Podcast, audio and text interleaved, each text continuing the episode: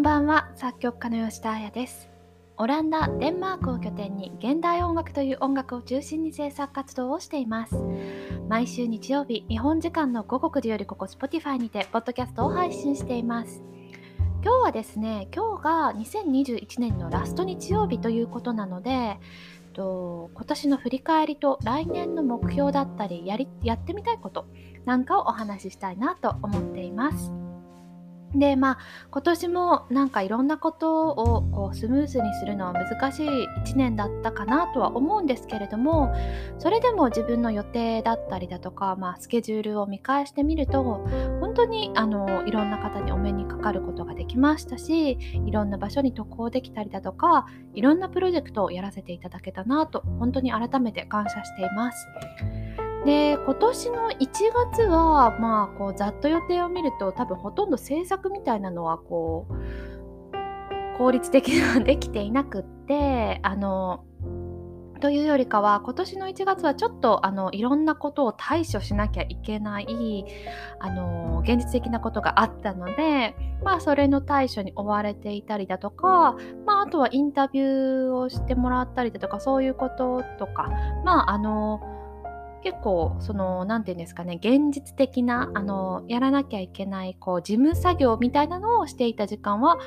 多かったようには思いますね。でまあなんかそういうことをあのやっている時ってやっぱり制作ってなかなかはかどらないことが多かったりだとかまあそういう事務作業もものにもよるんですけれども割とヘビーなものとかってちょっとあの精神的にもやられたりする時があるのでまあそういう時は潔く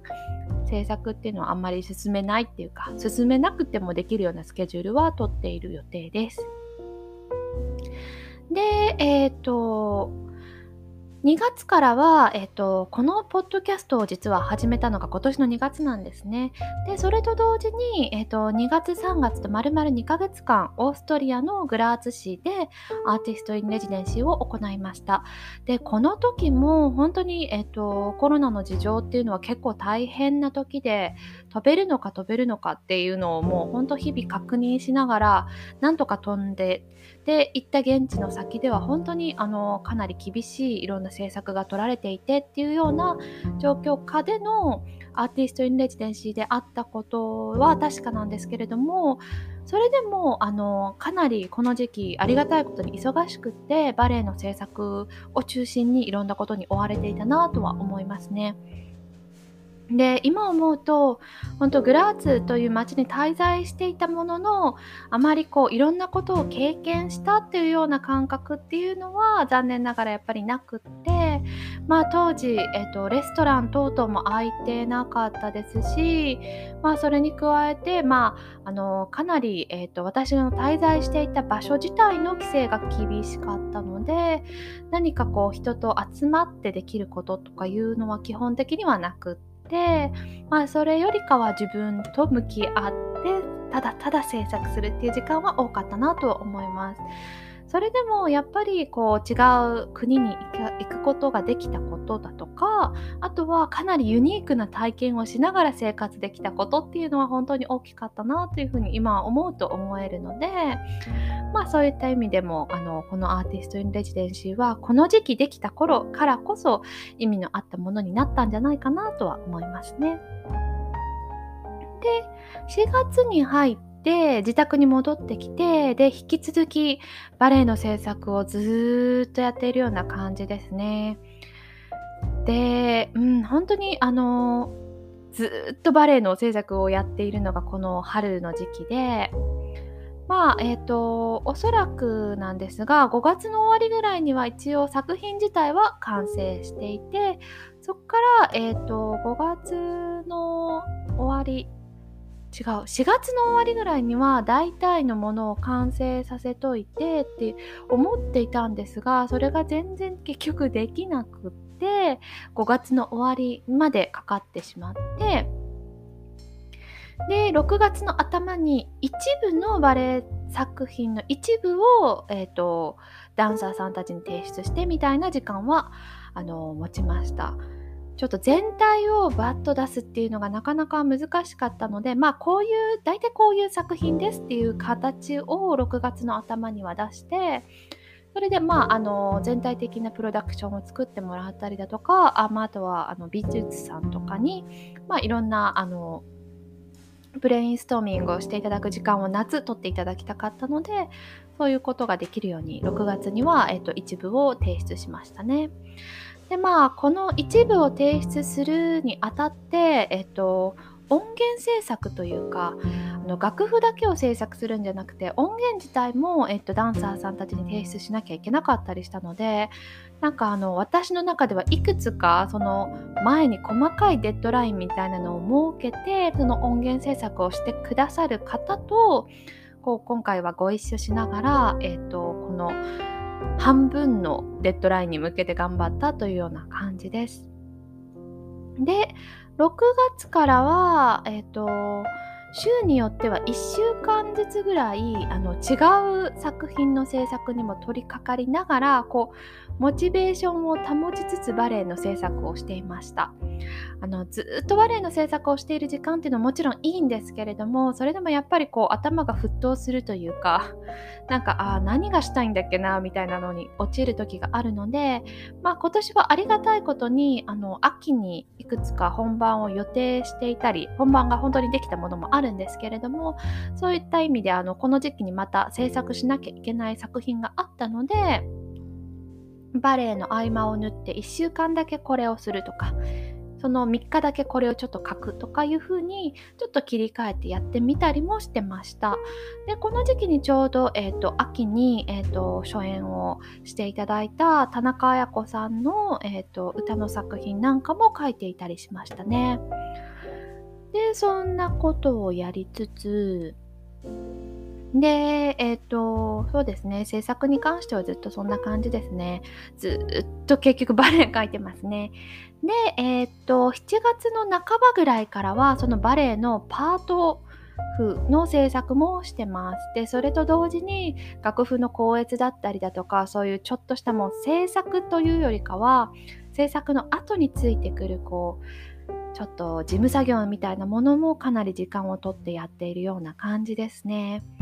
で7月の終わりは、えーと、ウィーンに、えーと、また出張に行く予定だったんですがこれはちょっと残念ながら私の体調があまり良くなくて急遽キャンセルをしたとかっていうのもありましたね。でその後は8月もずっとパート譜を制作したりだとか結局、えー、と、そうですね、バレエの制作をやりつつ、えっ、と、8月15日にようやく、えっ、と、すべてのバレエを提出して、まあ、一応私のパートは、この時期のパートは終わりというような形をとってますね。で、えっ、と、それが終わったと同時に、バイオリンのソロの作品を書き始めてます。残念ながらこれはちょっと秋に演奏される予定だったんですが、まあいろんな理由で、えっと、延期になってしまって、おそらく来年演奏されるかなというものになりますね。なので、あのこの制作は、まあ、この時期やったことはちょっとまあ、あの予定とはずれてしまったんですが、それでもあの一応この時期に書いて終わらせておけたのは良かったなと思っています。で、そんな感じでバイオリンソロの制作をして、で、えっ、ー、と、まあ、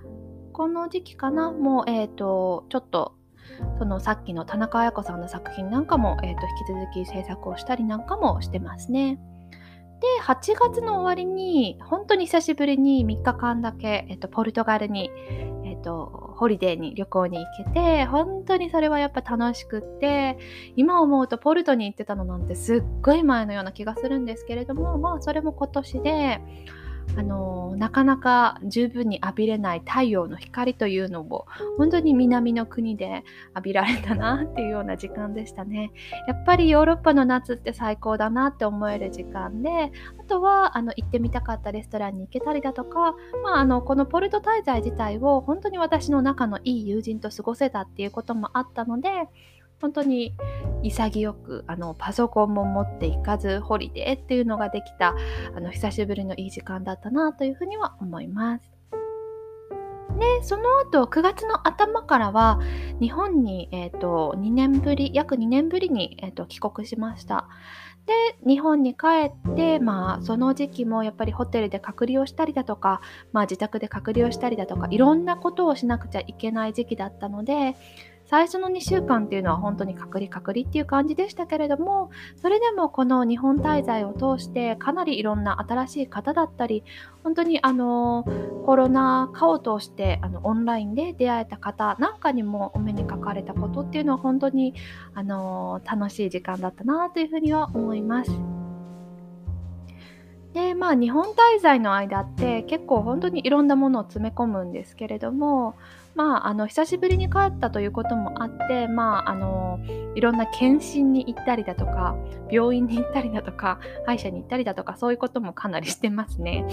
まあなんか割と日本ではそういうことを結構詰めると忙しくなりがちなんですけどまあそれでも本当にあの今回は久しぶりに日本にそうですね2ヶ月ぐらいいたっていうのもあっていろんな経験ができたなっていうふうには思ってますね。でえっ、ー、とでその中で、えーと、田中綾子さんとのコンサートツアーがあって、えっ、ー、と久しぶりに日本であのそれこそ7年ぶりに日本で作品を発表させていただいたような時間もあって本当にあのかけがえのない時間にはなりましたね。で、えっ、ー、と、11月4日ぐらいに、えっ、ー、と、ヨーロッパに戻ってきて、で、そうですね。あ、そうだそうだ。日本にいた間に、えっ、ー、と、本当に、まあ、これも、あの現代音楽の作品ではないんですが、えーと、ハサミ師とのコラボレーションハサミ焼きとのコラボレーションみたいなのがあったりだとかあとは北欧暮らしの道具店さんとの、えーと、コラボレーションがあったりだとか、まあ、そういったあの少し日本に向けて発信できるものの、えーと、コラボレーションみたいなのも、えー、と重ねてやりましたね。すごく楽しかった思い出がいっぱいです。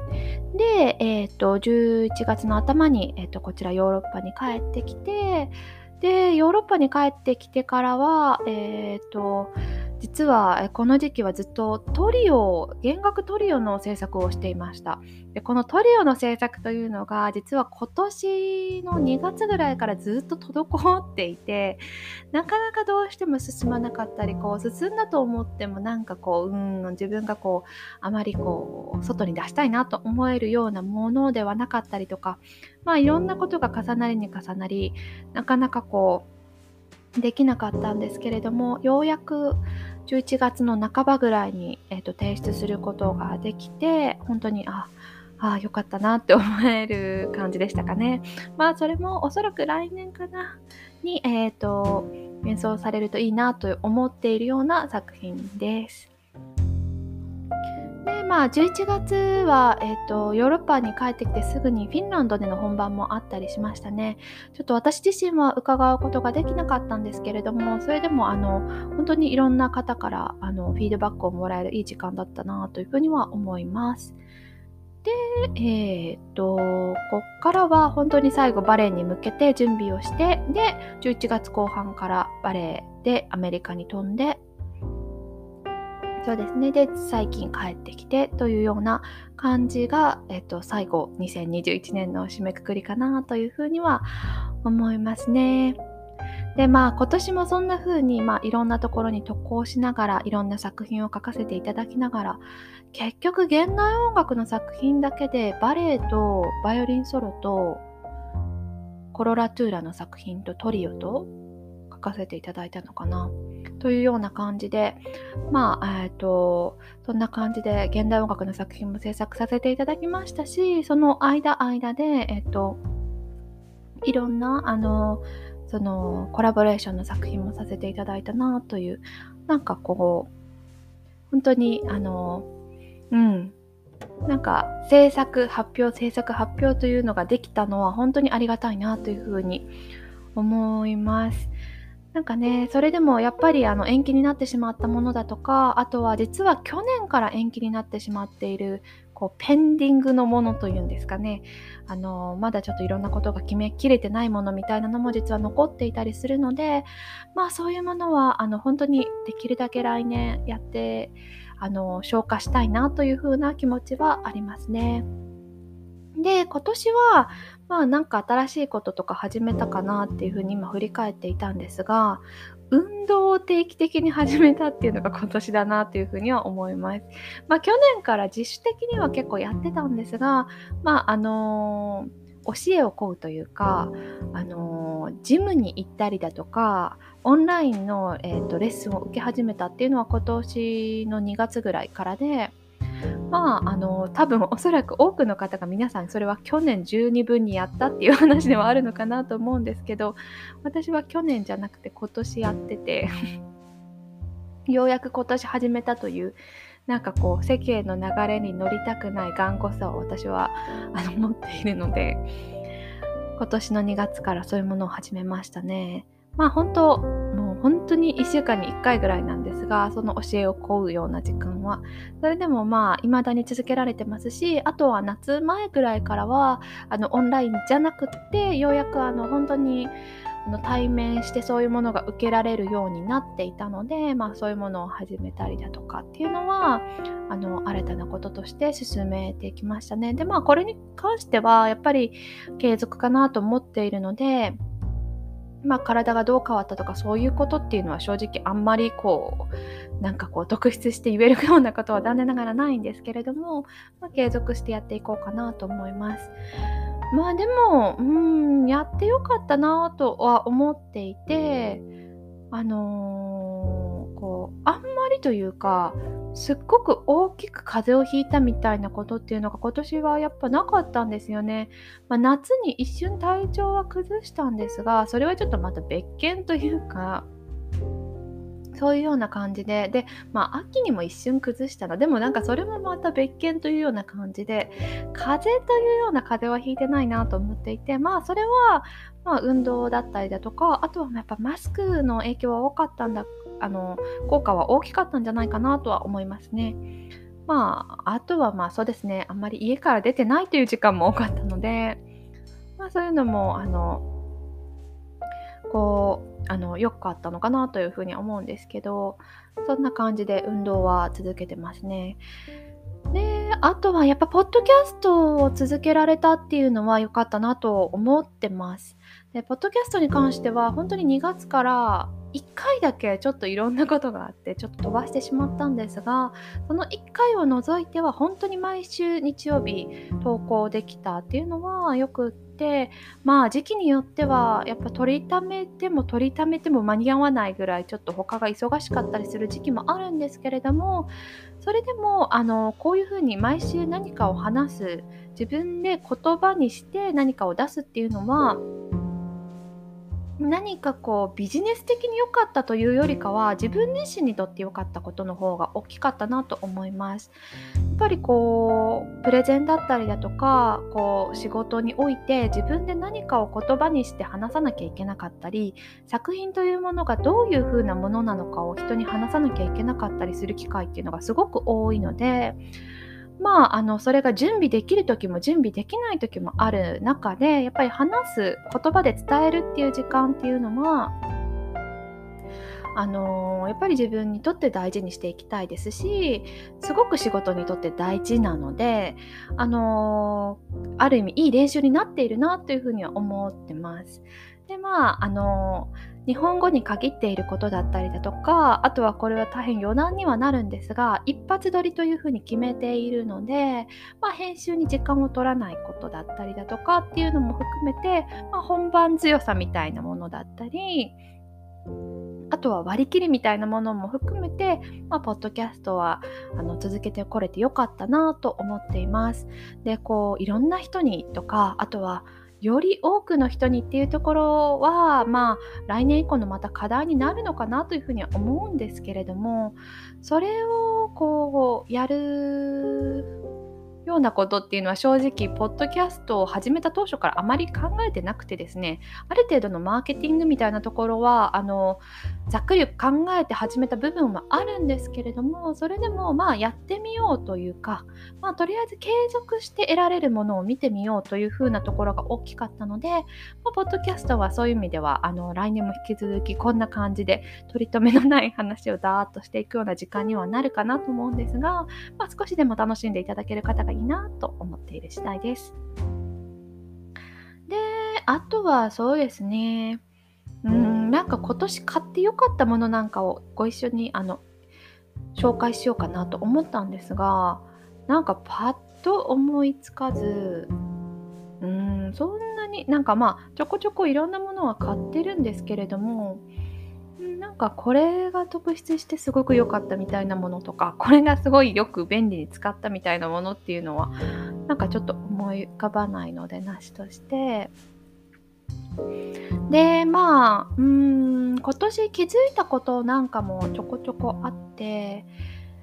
まあ一つとしては、えーと、休みの取り方がすごい下手だなっていうのはすごく実感しましたね。まあこれは前々から分かっていて何度も何度もこうあじゃあこういうふうに働き方変えてみようとかそういうことは重ねていたんですけれども、まあ、今年に関してはやっぱり休みの取り方っていうのが自分の下手さをなんかこう思いなんか思い知らされてやっぱそれに関してはちょっと来年あの課題にしたいなと思っています。まあ、それが週に1回休むのがすごく効率的に働けるのかあとはまああのざーっとプロジェクトをやって1週間ホリデーにあのするのかそれともそのホリデーっていうのをその自宅から離れた場所でするのかまああとは、まあ、働き方改革みたいなものっていうのはちょっと自分でやっぱりこう考えていきたいなとは思ってますね。まあ、フリーランスっていう面に関してはあまり変えるつもりはないんですけれども、まあ、フリーランスをどう過ごすかとかあとはどうすることで効率よくできることがあるのかとか、まあ、制作に関しては残念ながら効率の良さというのは求められない部分がたくさんあるのでそこに関してはあの求めるつもりもないですしあの求めない方がいい部分もあるなとは思うんですけれどもそれ以外に関してもう少しなんかできることないんじゃないかなというふうには思っています。でまあ来年以降おそらくですけれどももう少し人に会える時間だったりだとかっていうのが増える中でやっぱり休みっていうのをとってこうそういう時間に当てたいなという気持ちもあるのでまあそういうところをちょっと来年の課題にしたいですね。で今今はじゃあバレエ終わって何しているのっていう話なんですけれどもえっと、すでに実は新しい作品に取り掛かってまして、えっと、新しい作品に取り掛かってましてというか、取り掛かって終えたものが実はあって、バレエを終えて帰ってきて、1週間ぐらいあの全然もう燃え尽きて全然ダメだったんですけれどもその後次の大きなプロジェクトっていうのはもうあのこれをやらなきゃいけないっていうのは分かってたんですがなんかこうのりしろの部分みたいなのでなんかできないかなと思って実はあの本当に小さい曲を1曲ザーッと書きました。でまあそれに関しては何かこうオファーがあった作品というよりかはどちらかというとこう自分のために書いたというか、まあ、練習的な部分も含めて自分のために書いたような作品でまあある程度時間を区切ってまあ24時間ぐらいで書けるような作品にしようと思っていたので3日ぐらいかけてザーッと書いてしまったような作品ですね。であのー、まあ現代音楽ではあるんですけれども、まあ、どちらかというと調整に近いのかなというか調があるような作品でまあで自分がちょっと苦手だなと思っている部分をこうどうできるのかなというのを試してみたような作品をそうですね、えーと、24時間ぐらいでざーっと制作しました。で一応、えっ、ー、とまああのそれでも自分のためだけに制作するとなかなかこう終止線というか曲を終わることができないなと思ったのでまあとある方に送ってあのこうどういうどうあのどうでしょうかねこれみたいな形にはあの最後勝手に収集をさせていただいたような感じはあるんですけれどもまあそれでもあのまあこう時間を区切ってですけれどもまあざーっとできたっていうのはあの私は結構よくってあこれこれみたいな感じでこう自分の作曲感覚を取り戻すような時間にもなりましたしやっぱり作曲もまあ何でもそうかもしれないんですけどやらない時間があるとすごい一気に下手になるというかなんかまたやり始めるエネルギーがすごい必要だったりだとかまたやり始めるのにすごいなんかこうテクニックをもう一回勉強し直さなきゃいけない時間みたいなのがあのよくあのぶち当たるんですけれどもなんかそれを回復する時間としては良かったのかなというふうには思っています。でですね来年というかであのその24時間作曲を終えて私が今何を書かなきゃいけないかというと、まあ、これまた私にとってはあのかなり新しい挑戦ではあるんですがサックスサックス10本のための作品を書きます。でいわゆるサックスアンサンブルなんですけども、まあ、アンサンブルと呼ばず10本というような感覚で私はいてと今回に関してはクラシックの音楽の範囲を超えていきたいというかまあいろんな音楽の要素を取り入れた作品にしたいなと思っています。というのも、まあ、サックスという楽器が持つレパートリーの、えーと、いろんな、えーと、音楽の種類の幅だったり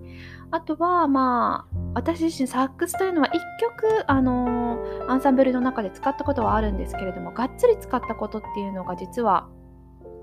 あ違いますね。2曲あるんですけど1曲はちょっとまだコロナの事情で演奏されていなくってえっ、ー、とそうですね。がっつり使うというのが今回初めてなのでまあ楽器の勉強からもそうですしあとは最近は本当単語だったりジャズだったりそういうものを初めて勉強し直しているとか勉強しています。結構あの本当にこれに関しては私が音大時代からがっつり学ぶことのなかった分野ではあるので本当面白いですしあとは単語やジャズを自分のフィルターでどう解釈していくかみたいなところっていうのが今回のあの作品の課題になっているのでまあジャズをジャズのままするのではなく単語を単語のままするのではなくまあ私を通して何が生まれるかなっていうのは私自身すごく楽しみにしていて。でそれに加えてなんか今回のプロジェクトはいろんなものが加わってるんですが、まあ、サックス単語ジャズに加えて新しい要素としては、えーと、実はデンマークの民謡を取り入れるという話になっています。でこの民謡自体がすごく美しいものでであのちょっとそれに関してはどうこう料理していくというかまあデンマークというのをやっぱり外から見た時にどうこう解釈していくのかっていうところも含めてなんかこう単語ジャズ民謡というところをあの新しい楽器新しい編成サックス10本というのでこう攻めていく。結構あのドキドキワクワクした時間を過ごしてますね。そういうのをまず1本書かなきゃいけないのでそれを書いてで来年も引き続きあの楽しみなプロジェクトがいろいろ続いているので、まあ、それに向けて制作をしていきたいなと思っています。ただまあコロナの事情でちょっと演奏回数みたいなのは本当にまだまだ読めないところがあってコンサートがどれぐらいこの予定通りできるかっていうのは本当にあまり期待できない部分ではあるんですが、まあ、あの制作できるものがあるというのは本当にありがたいですし、まあ、どうにかモチベーションを保ちながら進めたらいいなと思っています特に来年の後半なんかは自分がどうしてるか何を書いてるかなんていうのは正直まだ全然わからないんですけれどもまあそれはそれでどうにかなるでしょうというような楽観的な部分もちょっとあったりあとはまあ数年前から考えているようなプロジェクトもあったりするのでそういうものを少し形にできる時間に当てられればいいなと思っている感じです。まあそんな感じで今年は、えーと、本当にポッドキャストにお付き合いくださった皆様ありがとうございました。そして来年も引き続きよろしくお願いいたします。それではまた来週日曜日に